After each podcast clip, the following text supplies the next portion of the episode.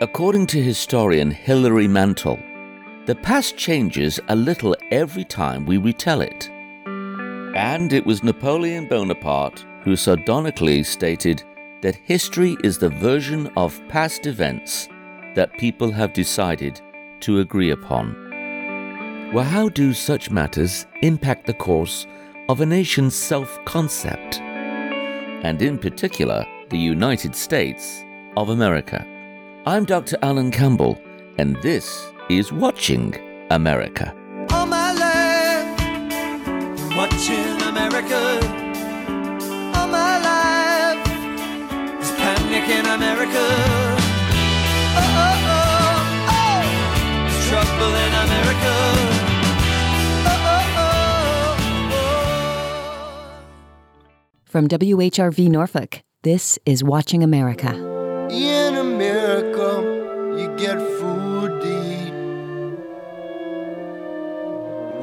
have to run through the jungle and scuff up your feet. You just sing about Jesus and drink wine all day. It's great to be an American.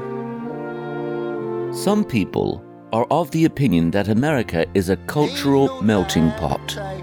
Others perceive the nation as a grand mosaic of distinct peoples. Certainly, the country's complexity is without question, although persons have attempted to provide a unified cohesion of identity for the USA. Historically, various forecasters have vied for their own version of America at the neglect of others. sail away,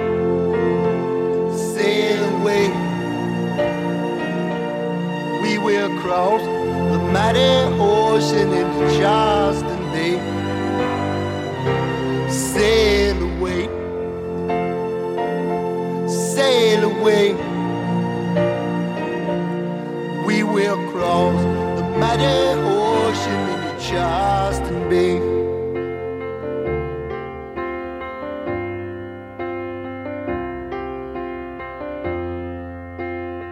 I am very pleased to welcome author and historian Colin Woodard.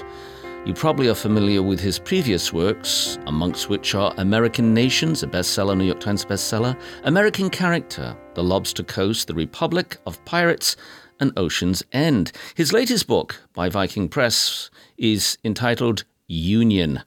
It's a look at the struggle to forge the story of the United States nationhood. Now, in this work, he looks at varying personalities, five in particular, on the American horizon at various stages of its developing history. In particular, George Bancroft, William Gilmore Simms, Frederick Douglass, Woodrow Wilson, and Frederick Jackson Turner. It is my delight to welcome to Watching America you, sir, Colin Woodard, to Watching America. Welcome. Thank you very much. Pleasure to be here.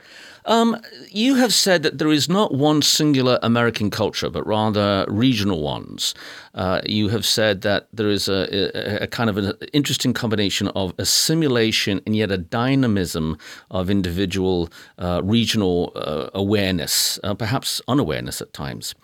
The new book is entitled Union. It is most certainly timely uh, because if there's ever been, in recent history at least, and I will preface it by saying recent history, um, an awareness of disunity, it is certainly with what's going on now. Let's go back to the paranarrative uh, of the, if you will, I, I don't know if we say mythology or at least, as I said before, a para uh, narrative of who Americans are uh, by looking at various personalities. We'll start with George Bancroft. Why did you start with him? Well, the question I had at hand coming out of American Nations was that if, as I had argued in American Nations, we'd always been separate Americas, that there are these profound differences between the different colonial projects that had formed on the eastern and southern rims of what's now the United States. They had different ethnographic and religious and cultural characteristics. They uh, had different political aims and original intents and ideas about individual liberty or the common good. And they settled mutually exclusive stretches of much of what's now the United States. And their legacy can be seen today. So that we're a federation that's balkanized of separate nations that wound up together through the accidental occurrence and victory of the War of Independence. And so that left the question uh, to me and maybe to many readers is to okay, if that is the case, how is it that we ever came to convince ourselves or think otherwise that we were one United States, one America with a shared history and background and culture and purpose and origin story. Where did that origin story and, and narrative of nationhood, if you will, come from? Who created it, when, and why? And so, in searching for that answer, I discovered that people didn't really know as late as the 1830s. They didn't have good answers to that. You ask somebody what their country was, and they'd say they're a Massachusettsian or a Virginian or a South Carolinian. And it was George Bancroft who was the first person who packaged together and intentionally created a national story for the United States of itself. And so that's why I picked him, as I quickly discovered he was the key node to package together the first story. And so, following this phenomenon from the beginning, I began with him and what he did. Well, what was it within the man himself, Bancroft, that uh, really inspired uh, the dedication to go about creating such a narrative? Well, I wanted to write this through people. It's the book is written almost as a you know a multiple biography, almost like a, a novel, except it's a history. Yes. And I did that in part because understanding the ideas requires, as you suggest, understanding the people who came up with them, their experiences. You know, how how were they born? Who were their family, and what what did they learn when they were growing up? Who were their friends and enemies? What was the cultural milieu they came from? What were the shaping forces in their in their youth and in their intellectual, you know, um, upbringing that led them to come up with what they did? And George Bancroft's story is really pretty remarkable, and it tells you a lot about the United States and its myth, if you will. He was um, he was very much a New Englander. He was from Massachusetts and was the son of a prominent congregational um, uh, minister, uh, descendant of the early Puritans, and he attended Phillips Exeter and Harvard. Uh, early on, he was born in 1800 and he graduated from Harvard in 1817 at 17 years old. And then he was plucked from that by the president of Harvard, President Kirkland, who wanted to transform Harvard from what was essentially a glorified boarding school into what we would more consider a modern research institution or research university, except no such thing existed yet in the United States or really anywhere outside of Germany, where these new universities based on scientific thinking were being created and offered something called a doctoral degree. And so he sent a cadre of his most promising students, including Bancroft, to Germany to get their doctorates in order to form the sort of shock troops of a new faculty who would transform academic life and research and intellectual thinking in Harvard and beyond in the United States. And so young George Bancroft ended up in Europe studying in Göttingen and in Berlin under the romantic German thinkers like Hegel and Heeren, who were at that time creating European ideas of nationhood. And so he took the ideas that he discovered there, and he had this this amazing several years in Europe, including a backpacking trip where, with letters of introduction from her professors, he, you know, hung out in dinner parties with Lafayette, you know, danced with empresses, um, kicked around with Goethe, you know, went drinking wine in the Italian villa of Lord Byron and his and his um, and his um, and his mate, and uh, and palled around with Washington Irving. He met all of these people, and through their influences, came home, and after failing in several projects, set forth to write this American story. And it was a story. It is a story that fuses the ideas of the early New England Puritans with uh, German ideas coming out of these romantic nationalist uh, thinkers about historicism and such. It said that America was that we were a chosen people, kind of like the early Puritans thought of themselves, and that we were tasked to do great things by God. And he took from the Germans this idea that nations are organisms, that they unfold like from a seed, from a from a predetermined plan to fulfill and achieve certain things. And that America, despite the fact that South Carolina and Virginia, Massachusetts and Maine, and the Dutch settled area around New York City all seem to be very different places with different histories.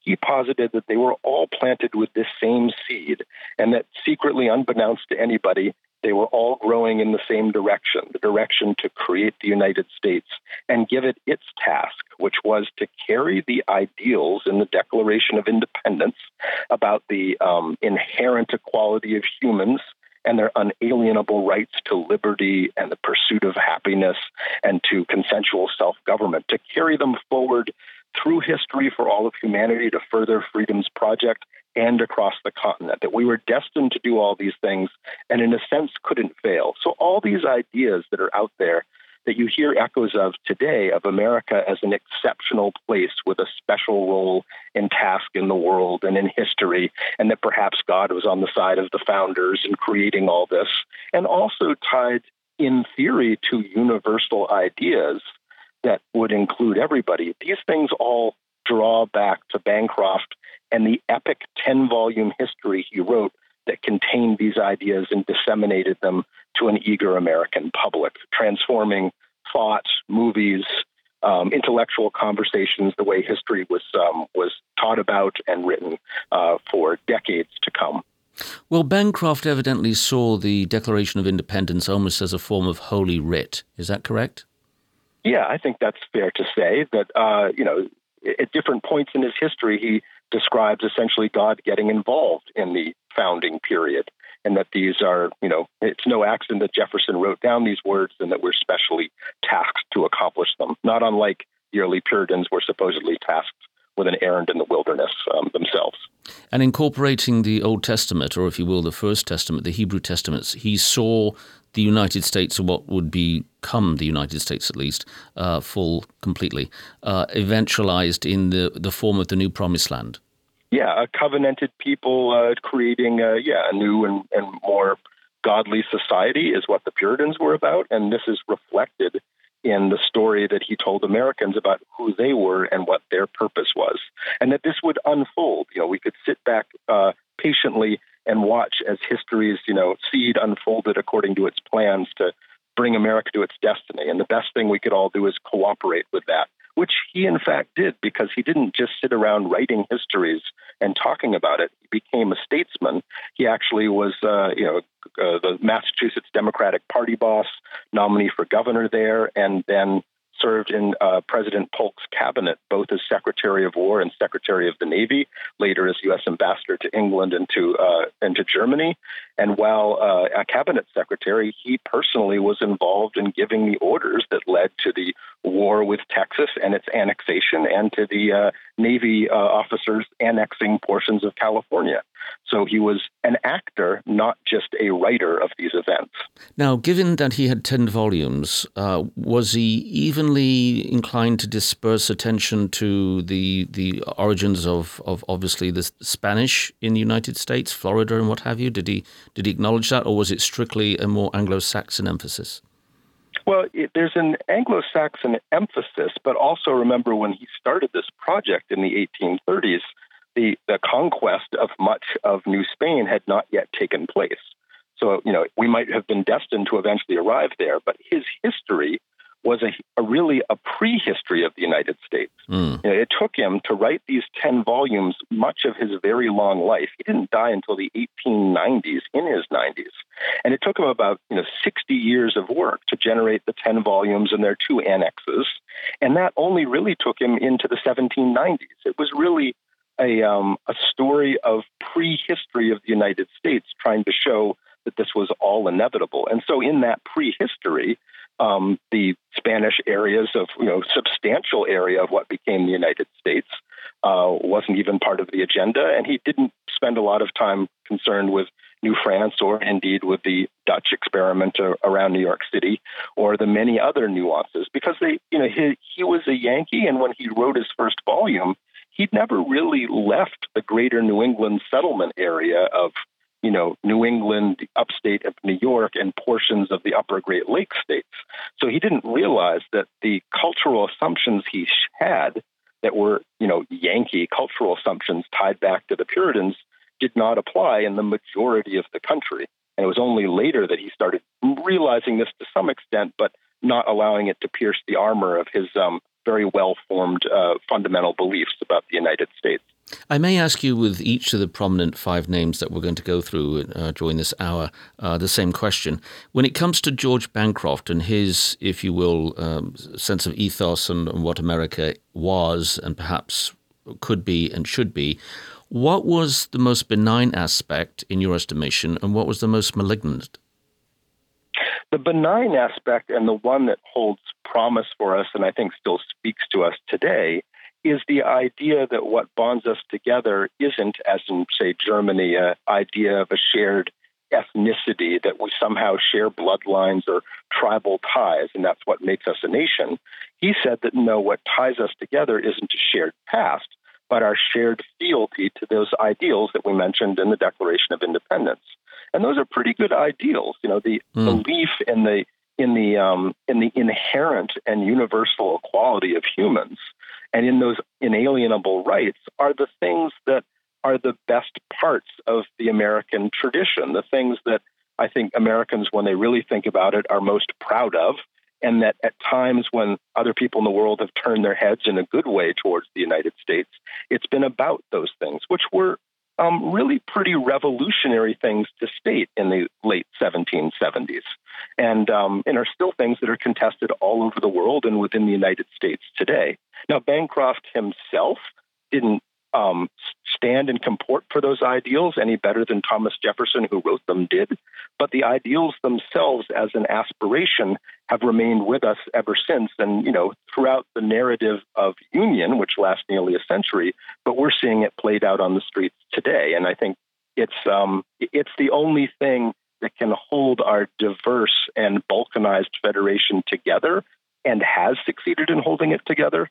And if we wish to continue forward in future, it's a an idealistic and a pretty good set of things to have a, uh, a nation dedicate itself to because you know nations need to have a story for themselves because they're abstractions and we as individuals have to have a pretty good reason to sort of trick ourselves into belonging into something as abstract as a nation whether it's you know something called Germany or France or Turkey or the United States.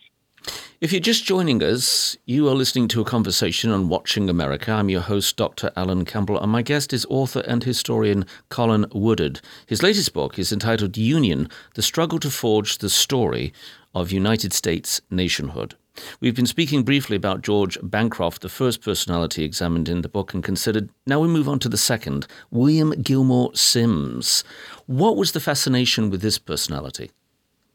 Well, what I was expecting when I wrote the book is that the story I would be telling is the story of that um, civic nationalism we've just described, the story of the idea of America as being devoted to these ideals.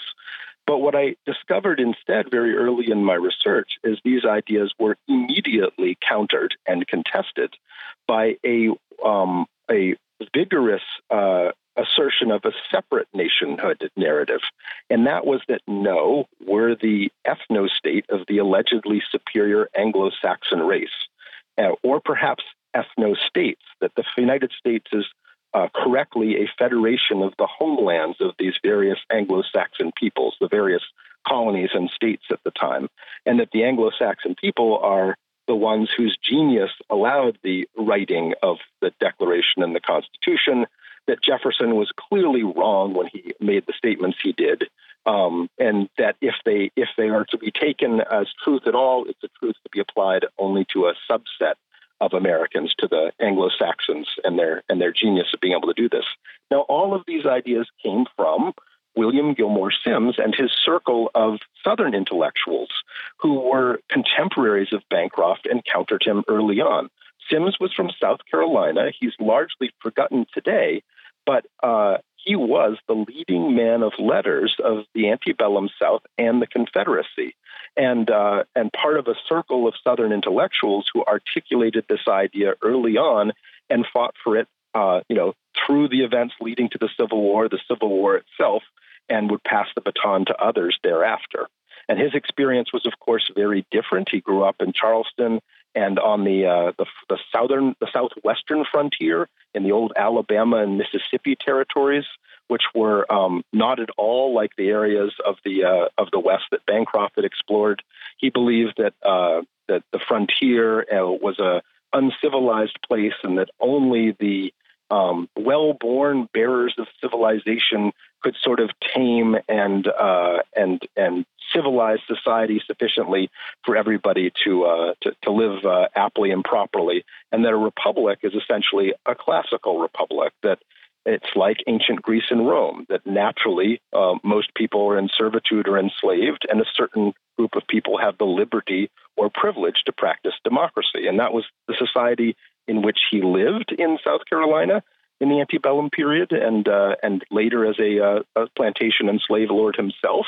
And it's one that he championed and believed to be uh, virtuous and true, and that uh, and that that was what the United States should, at a minimum, uh, allow to take place in portions of the country, and that perhaps more aptly there ought to be a subset, uh, you know, country or confederation that championed these ideals that he saw. Well, in your previous work, American Nations, which you divide uh, America, the United States, into what would become the United States into 11 sections, I believe you referred to this area as tidewater, and um, there's allusions to pretensions on the part of the persons that lived in the region uh, in certainly the, the, 18th century and 19th century of aspiring to be, if you will, like landed gentry. Was that part of the mystique that um, he was trying to uh, bring to fruition?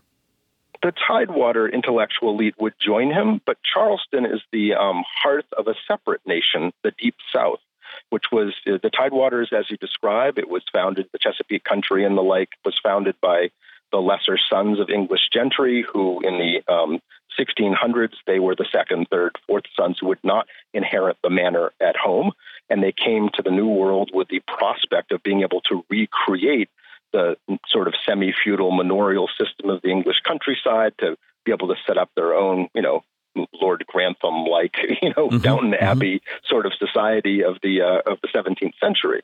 But the deep south where Simms was from was an entirely different creature. Flatlands. Uh, it was it was formed uh, in the lowlands, starting around Charleston, and then spread over what we think of sometimes as the Cotton South, as opposed to the upland or Tobacco South. And it was founded by um, West Indies slave lords from the English island of Barbados, who'd perfected a chain gang form of brutal slavery on their own island, and running out of space there, had come to the colony of the Carolinas to reproduce this society uh, in the uh, subtropical lowlands of the uh, North American continent, and did so. So they brought with them oligarchic ideas of a highly hierarchical and stratified society.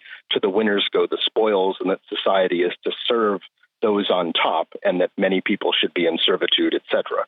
So it, it, did not have any of the um, ideas of um, yes, and there's a noble class, but the noble class has a you know social responsibilities to the hands around them. There was none of that. It was a much more um, uh, exploitative and declaratively exploitative place where inequality was explicitly championed by many of its thinkers. Well, in this case, it may be hard for you to find a benign aspect to William Gilmore Simms and his uh, national, if not worldview. Um, certainly, there's malignant parts to it, which are self evident. Um, if there was a benign, uh, positive side, what was it? Well, for Simms personally, he's a you know people are complicated. He had many abhorrent ideas, but compared to his contemporaries, what was striking to me digging deep into his life is that uh, he was primarily a novelist, and he uh, in his novels wrote about people and strata of society in a, a full and uh, even handed way that other novelists at the time period were scandalized that he would do.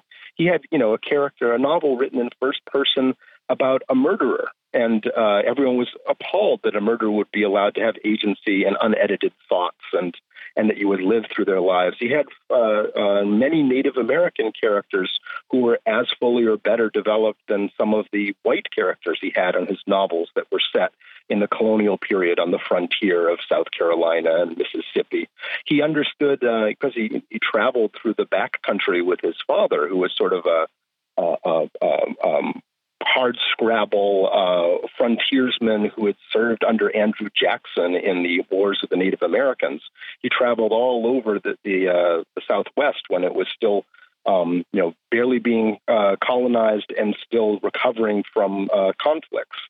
And the people he wrote about, he listened to them. He understood, you know, their way of speaking, the dialects of the Scots-Irish settlers he was among, their ways of life and aspirations, to a degree that his contemporaries did not. And so that um, that wider understanding of experience, especially on sort of a class level, is something that was unusual and really brought a lot of um, life to his work and to his thought, although marred by this larger set of values that presumed inferiority and a hierarchy of potentials of humans based on their essentially on their genetics, although that's not uh, the words he would have expressed it with. Now, one of the most intriguing personalities on the American horizon historically was, without question, Frederick Douglass. He is a man that was born a slave, and although he never held political office, in a sense became a very influential statesman. Hence, I suggest that that's probably why you uh, elected to consider him at length. Um, we know that he taught himself to read, uh, that he was abused by one Edward Covey, um, that he was eventually um, in relationship, uh, at least of, of, mind and thought, to a large extent with Abraham Lincoln, the Republican president. Um, I'm interested initially, before we get into Frederick Douglass, why you selected Frederick Douglass uh, as opposed to somebody like Booker T. Washington or George Washington Carver. Um, yeah. What was unique and distinctive about Frederick Douglass? In looking at the, the fight over writing and putting forward the story of the nation, Frederick Douglass is the pivotal figure. I mean, not just as a civil rights figure, but just period for the whole 19th century, because he, um, I mean, he became a massive celebrity. He escaped from slavery mm-hmm. um, using, you know, the most advanced technology of the day. He disguised himself as a sailor and boarded what would be like jumping on SpaceX now for a trip to orbit. Yeah, it's a real little, you know, Jimmy Bond here kind of stuff he's yeah. doing. the, the, very first railway line in the United States, and he boarded it, you know, even though it was closely guarded to make sure that no slaves escaped and everything else. He managed to escape to freedom, and the Underground Railway got him to New Bedford, Massachusetts, where he was working as a day laborer and was discovered by the abolitionists under William Lloyd Garrison. Not only did he have this incredible story to tell, a firsthand story of the experiences and evils of slavery, but he told it incredibly well.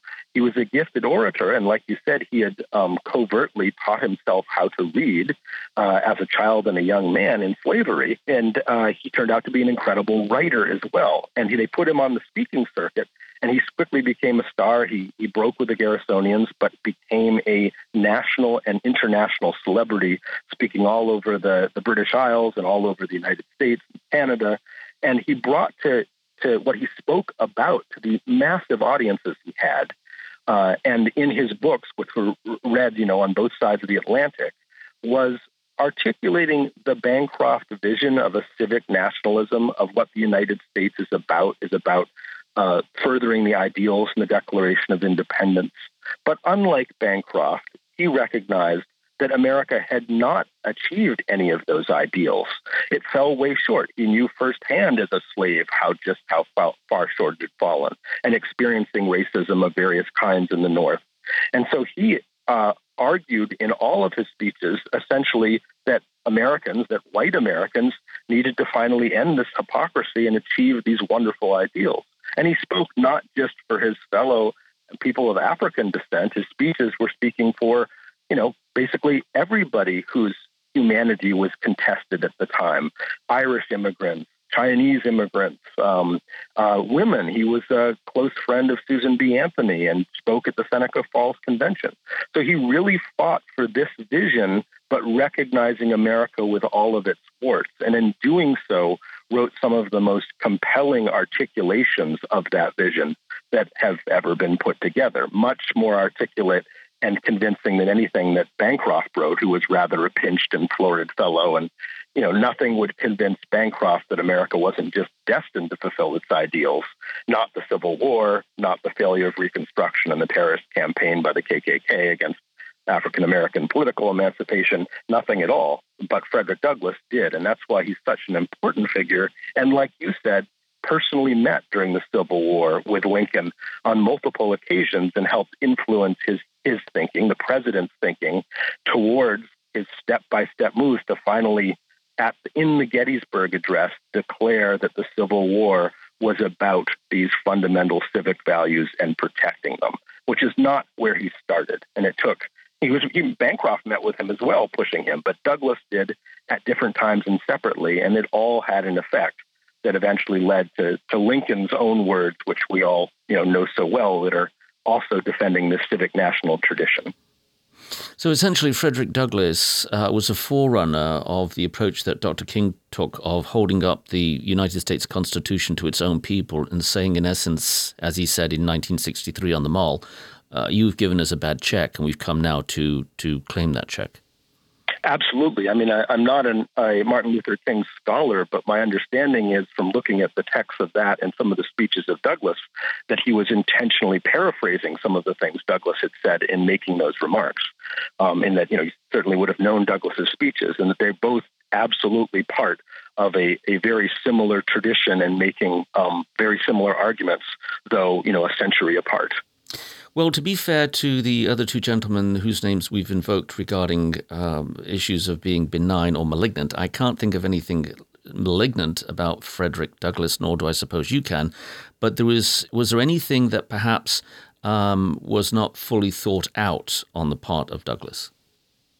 Well, I mean, if you were to try to you know poke holes at Douglass, you know his um, to the degree to which he would be militant to stop the slave lords of the South was up for debate. And he did associate with John Brown very closely uh, for reasons that you can understand, but even perhaps with the knowledge that John Brown had, you know, gone about in Kansas, Kansas territory, uh, murdering innocent people um, who weren't slaveholders themselves, but simply, um, you know, not sufficiently um, condemnatory of slavery, you know, in front of their children. He was he did some pretty awful things that Douglass may have been aware of and still was willing to align with them because of the horrors of slavery. So those are some of the things you can debate about just how how far he went at different times. But in general, yeah, his his uh, overall what Douglass's message is is um, is an a, an important invocation of our ideals and the need to actually aspire to them and, and achieve them, written often in some of the most difficult and perilous times for those ideals in our country's history, not just during the Civil War, but during Reconstruction and the collapse of Reconstruction, which Douglass witnessed. Well said. Well, now let's continue. Uh, but before we do, let me remind you, if you're just joining us in this conversation, you are in fact listening to Watching America. I'm Dr. Alan Campbell, and I am utterly delighted to have author and historian Colin Woodard with us. Most of you probably know him from his prior works, American Nation, certainly American Character, and we've been examining his latest book, which is entitled Union The Struggle to Forge the Story of the United States Nationhood. And we've been looking at, or are in the process of looking at, five personalities George Bancroft, William Gilmore Simms, and we've just completed talking about Frederick Douglass. Now we move on to a lightning rod of the moment, at least on the Princeton campus, where um, this name invokes all kinds of uh, reactions. President Woodrow Wilson. Tell us about him. Yeah, so Woodrow Wilson becomes part of this story because my goal in writing Union was to find the, you know, who started this, you know, con this this creation of the story of United States nationhood. And I wanted to carry the story until one idea, one one story had become, at least for a time, the consensus dominant viewpoint across the United States, across the regions. Because clearly at the very beginning it was strongly contested on regional grounds, and then there was a civil war essentially fought over this vision. But at what point did one of the visions finally triumph? And that would be where I would close the book. And if it said that the South you know, lost the Civil War but won the peace. It's Woodrow Wilson's ascension to the White House that is the capstone on that victory. And Woodrow Wilson was, you know, he, has been somehow cast as a governor of New Jersey and a Princeton president. He was raised in the Deep South. In Augusta, Georgia, and in during the Civil War, and in the ashes of Columbia, South Carolina, the South Carolina capital after Sherman had burnt it in the aftermath of the Civil War. He was the son of the most prominent uh, clergyman in the Confederate Church of the uh, Presbyterian Church a uh, man who'd um, made his fame for a sermon that was widely published and distributed in the South, arguing that slavery was ordained by God.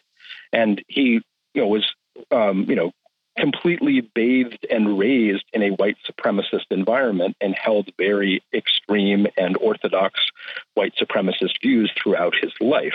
They're encoded in the academic works he wrote in his books, including the history of the uh, of the American people. Um, and he uh, then expressed them when he was actually elected, the first deep Southerner elected to the presidency since the Civil War. I believe even since before the Civil War. Uh, when he came into office, uh, he actually segregated the federal government. He um, championed the first Hollywood blockbuster film, The Birth of a Nation, which was uh, co produced by Thomas Dixon Jr., one of his good friends and graduate school buddies, uh, who had written the book upon which the movie was based on. And this was a movie which glorified the uh, Ku Klux Klan's um, reign of terror against African Americans in the South to reverse their political emancipation, and done so in the most crude fashions possible.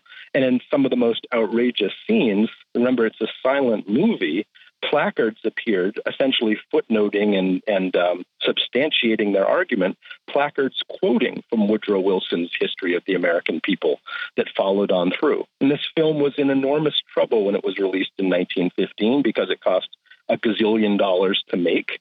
And uh, at that time, it was uh, the, the courts had not decided that the First Amendment uh, allowed for protected speech of artist that artistic productions were protected speech. So uh, states and cities often censored theater productions and now the new moving pictures that were considered to be um, you know decadent to public morals. And there were massive protests in the streets in cities across the country to stop this film from being shown because of its outrageous uh, depiction of African Americans and distortion of history. And there was a very real chance that in the major markets the film's financial success depended on, it would be censored and Thomas Dixon Jr. and Griffiths, his co producer, would be bankrupted. So Dixon went to his friend Woodrow Wilson, who screened it in the White House for his cabinet.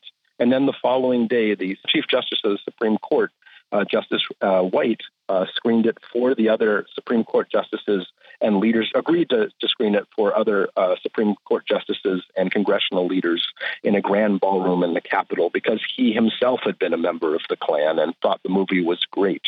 And because of this, the, the film was rescued, a film that then inspired the second Ku Klux Klan uh, to appear. And even Wilson's most um, storied accomplishments uh, in foreign policy, his idealistic campaign to remake a peaceful world after World War I, with his 14 points for a League of Nations uh, articulated at the Great Peace Conference in Paris.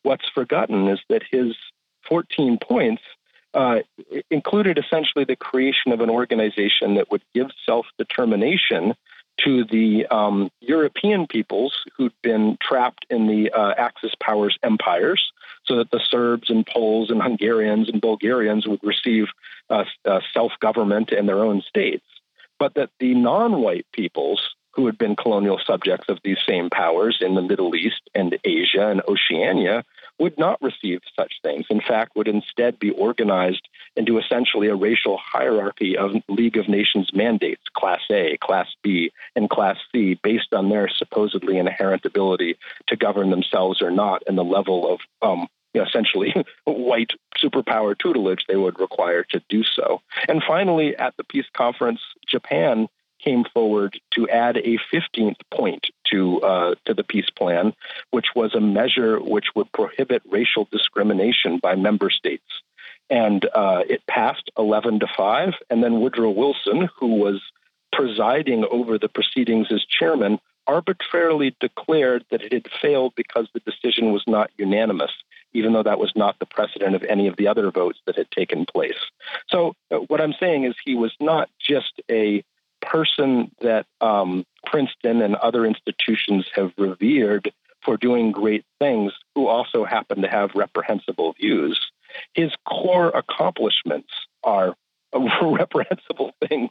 And so it's he's sort of more akin to the Confederate leaders whose statues are being toppled than to some of other figures like Jefferson or Washington, who we have other reasons to celebrate, who may also have come up short in, in many things uh, that are not expressly what we've been celebrating and putting monuments up for. So for Princeton to remove him, I think was probably long in coming, the, the former ones. Mm. Let's look at the fifth personality, which is Frederick Jackson Turner. Tell us about him. Yeah, so Turner is the person who, when you think, when Americans think of themselves as being a frontiers people, and that what shaped us was our experience in, you know, coonskin caps and uh, and cowboy and Indian movies and all of those tropes from mid 20th century America. Would that those include Daniel that, Boone and, and you know people like um, uh, Davy Crockett, Davy Crockett and John yes. Wayne, people both historical, Go West, fictional, young man, all of that, yeah. and that that is somehow the um, an essential element of Americanness, and that the experience of uh, colonizing, uh, conquering, or settling, or however you want to look at it, the Western United States is what finally made Americans Americans and bonded them together. Now, that basically the font of that idea comes from Frederick Jackson Turner, who, unlike all the other people we've been talking to and most of the intelligentsia, if you will, of the late 19th century, he wasn't from the Eastern Seaboard. He was from the West, which at that time was, you know, included the Midwest. He was from Wisconsin. He'd grown up. Uh, been a child during the Civil War when when uh, Western Wisconsin was still very much the frontier, and he came uh, and brought a whole different interpretation to the uh, to the conversation. And his idea, set forth in his famous frontier thesis, was that essentially Americans achieved their civic national vision, this vision that we've talked about from Bancroft uh, forward, that they achieved it only when the settlers crossed the Appalachians and started settling the, the, the Mississippi Valley and the far west. And that divorced from history, now far, far away from both Europe and the con- European contamination, the old world contamination of the eastern seaboard and its feudal con- con- uh, connotations and its history. They were finally in what Turner imagined to be an Edenic environment where um, they were able to adapt to this new environment and become good small r Republican citizens. That they were uh, they were um, self starters, good at self government, at respecting one another and participating in civics, and that this was the experiment and the uh, experience that brought Americans together. It substituted in Bancroft this this destiny to take over the West that had supposedly been um, cast, you know, uh, granted by God, and he substituted out God for the latest in science, which was the Darwinian revelations. And he was essentially saying that humans and human societies adapt like organisms to new environments. And the natural environment and conditions of the West, he thought, would cause the settlers to adapt and become, in essence, Americans with the characteristics that were American. The problem was he would soon discover after the frontier thesis took off and was embraced by academic and then popular culture and started appearing in you know books and textbooks and the way history was written and all of these mid 20th century um, popular culture um, um, um, vehicles that we were just mentioning, uh, he realized as he did his research that the data wasn't really showing that that's what happened when settlers crossed into the West. That in fact, stubbornly, those settlers who'd come out of New England and the New England settled upstate of New York stubbornly behaved in a political fashion and in uh, attitudes, or building styles, or anything he looked at, stubbornly behaved entirely differently from, say, the Appalachian stream that had come out of uh, out of upland Virginia and Kentucky and rafted down the Ohio River and settled the lower tiers of the uh, of the lower Great Lakes states like Ohio and Indiana and Illinois and large parts of Missouri and so on.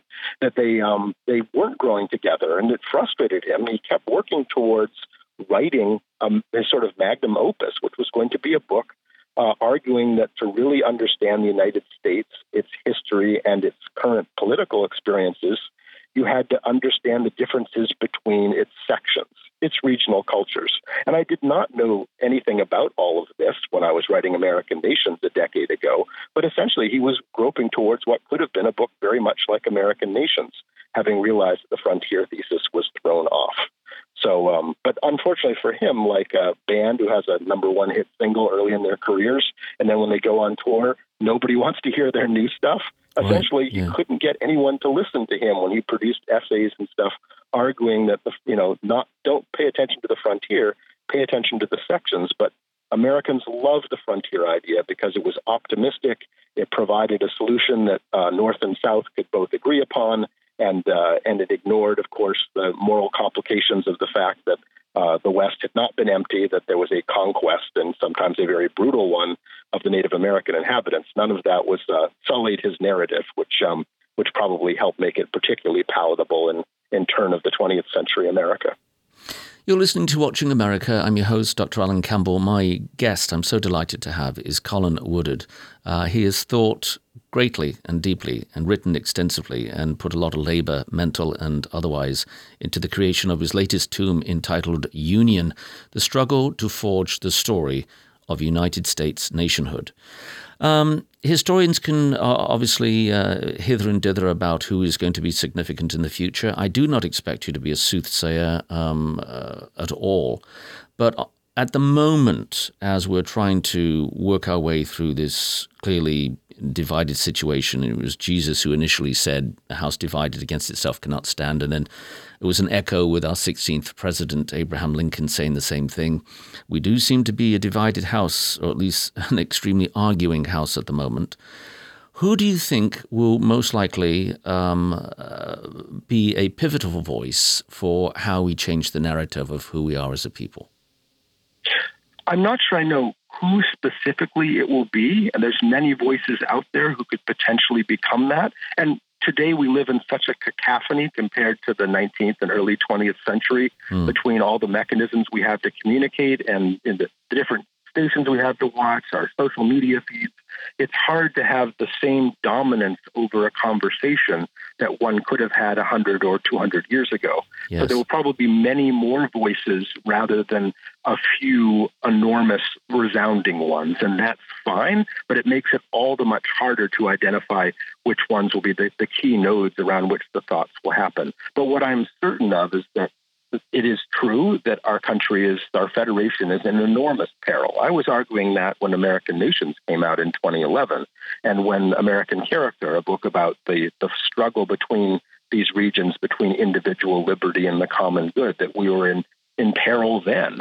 And we certainly are now, where the glue that holds us together has been has has been d- dissolved by solvents, and that the enormous differences in attitudes and political preferences and fundamental ideas and even ideas about you know whether the civic national or the ethno national myth is the appropriate one have strong regional variations. At a time when, under President Trump, the federal government has abdicated from many of its primary responsibilities, including leading a, you know, a struggle against an existential threat from a pandemic, leaving the states and regions to themselves to respond on their own to a great degree, has only increased the divide. So we do need to rediscover um, the common threads that hold us together if the Federation is to survive. And the building blocks for that exist within the civic national tradition we've been talking about. And we desperately need to re embrace, update, and rejuvenate a civic national tradition, drawing back to these things that we're talking about in the Declaration. And I hope that uh, Union, in articulating and telling the backstory to the struggle, will provide some grist and fodder for those um, trying to put forward this this uh, vision, and also for a hopefully final vanquishing of the alternative one, which can bring only destruction. At the dawn of history, people would gather around wells. There was a commonality of need, and so you would draw from the well, and people would interact with each other. Uh, and then there were variations of villages, as we know, and eventual townships and cities. Uh, our commonality used to be media. I'm talking back in the days of in the United States broadcasting, three basic networks: CBS, NBC, ABC, PBS, kind of out there on, on its fringe, um, and that changed. We went from broadcasting to narrowcasting, where people pull from, if you will, their own well uh, or a well shared with very few. Is that part of the disunity that we're experiencing today in America?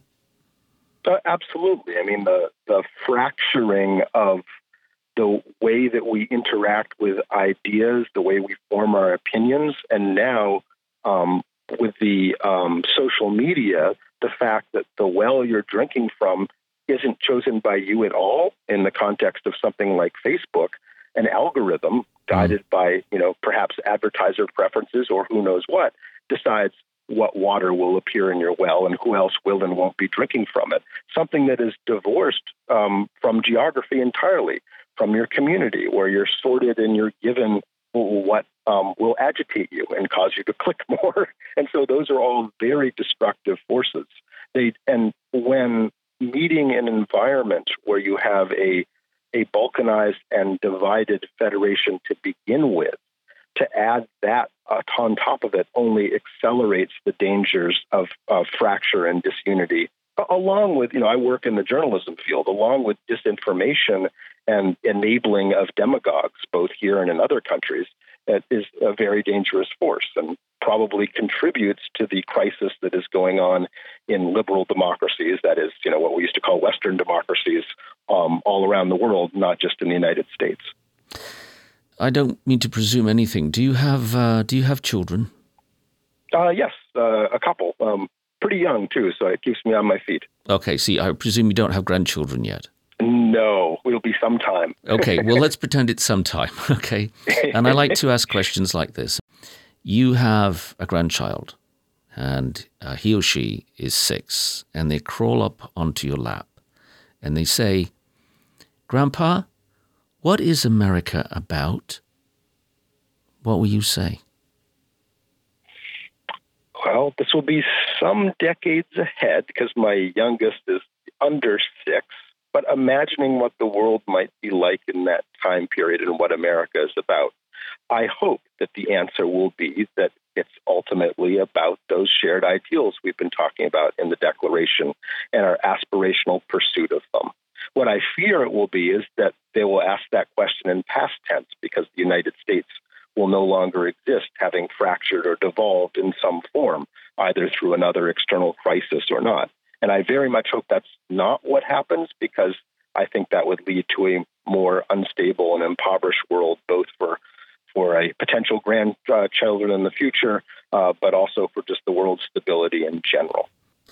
Well, on that ominous note, I want to thank you, Mr. Colin Woodard, for being a part of Watching America. His latest book is entitled Union, all capitalized, capital U, capital N, capital I, capital O, capital N, the struggle to forge the story of United States nationhood. I have to tell you, Mr. Woodward, um, you've been an utter delight, uh, very invigorating, stirring up thought, and uh, extremely informative. And we are so grateful for your time having been spent with us. I want to wish you great blessings and thank you so much for being a part of watching America. Thank you. I really enjoyed it myself. Blessings. Take care.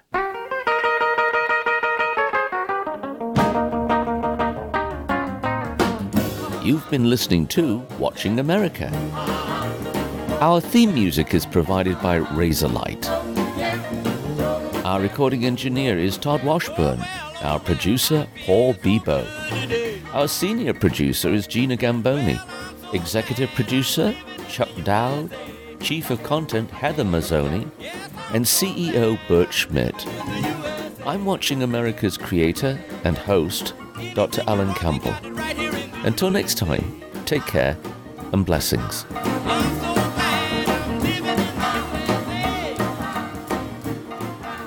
Watching America is a production of WHRV Public Media in Norfolk, Virginia.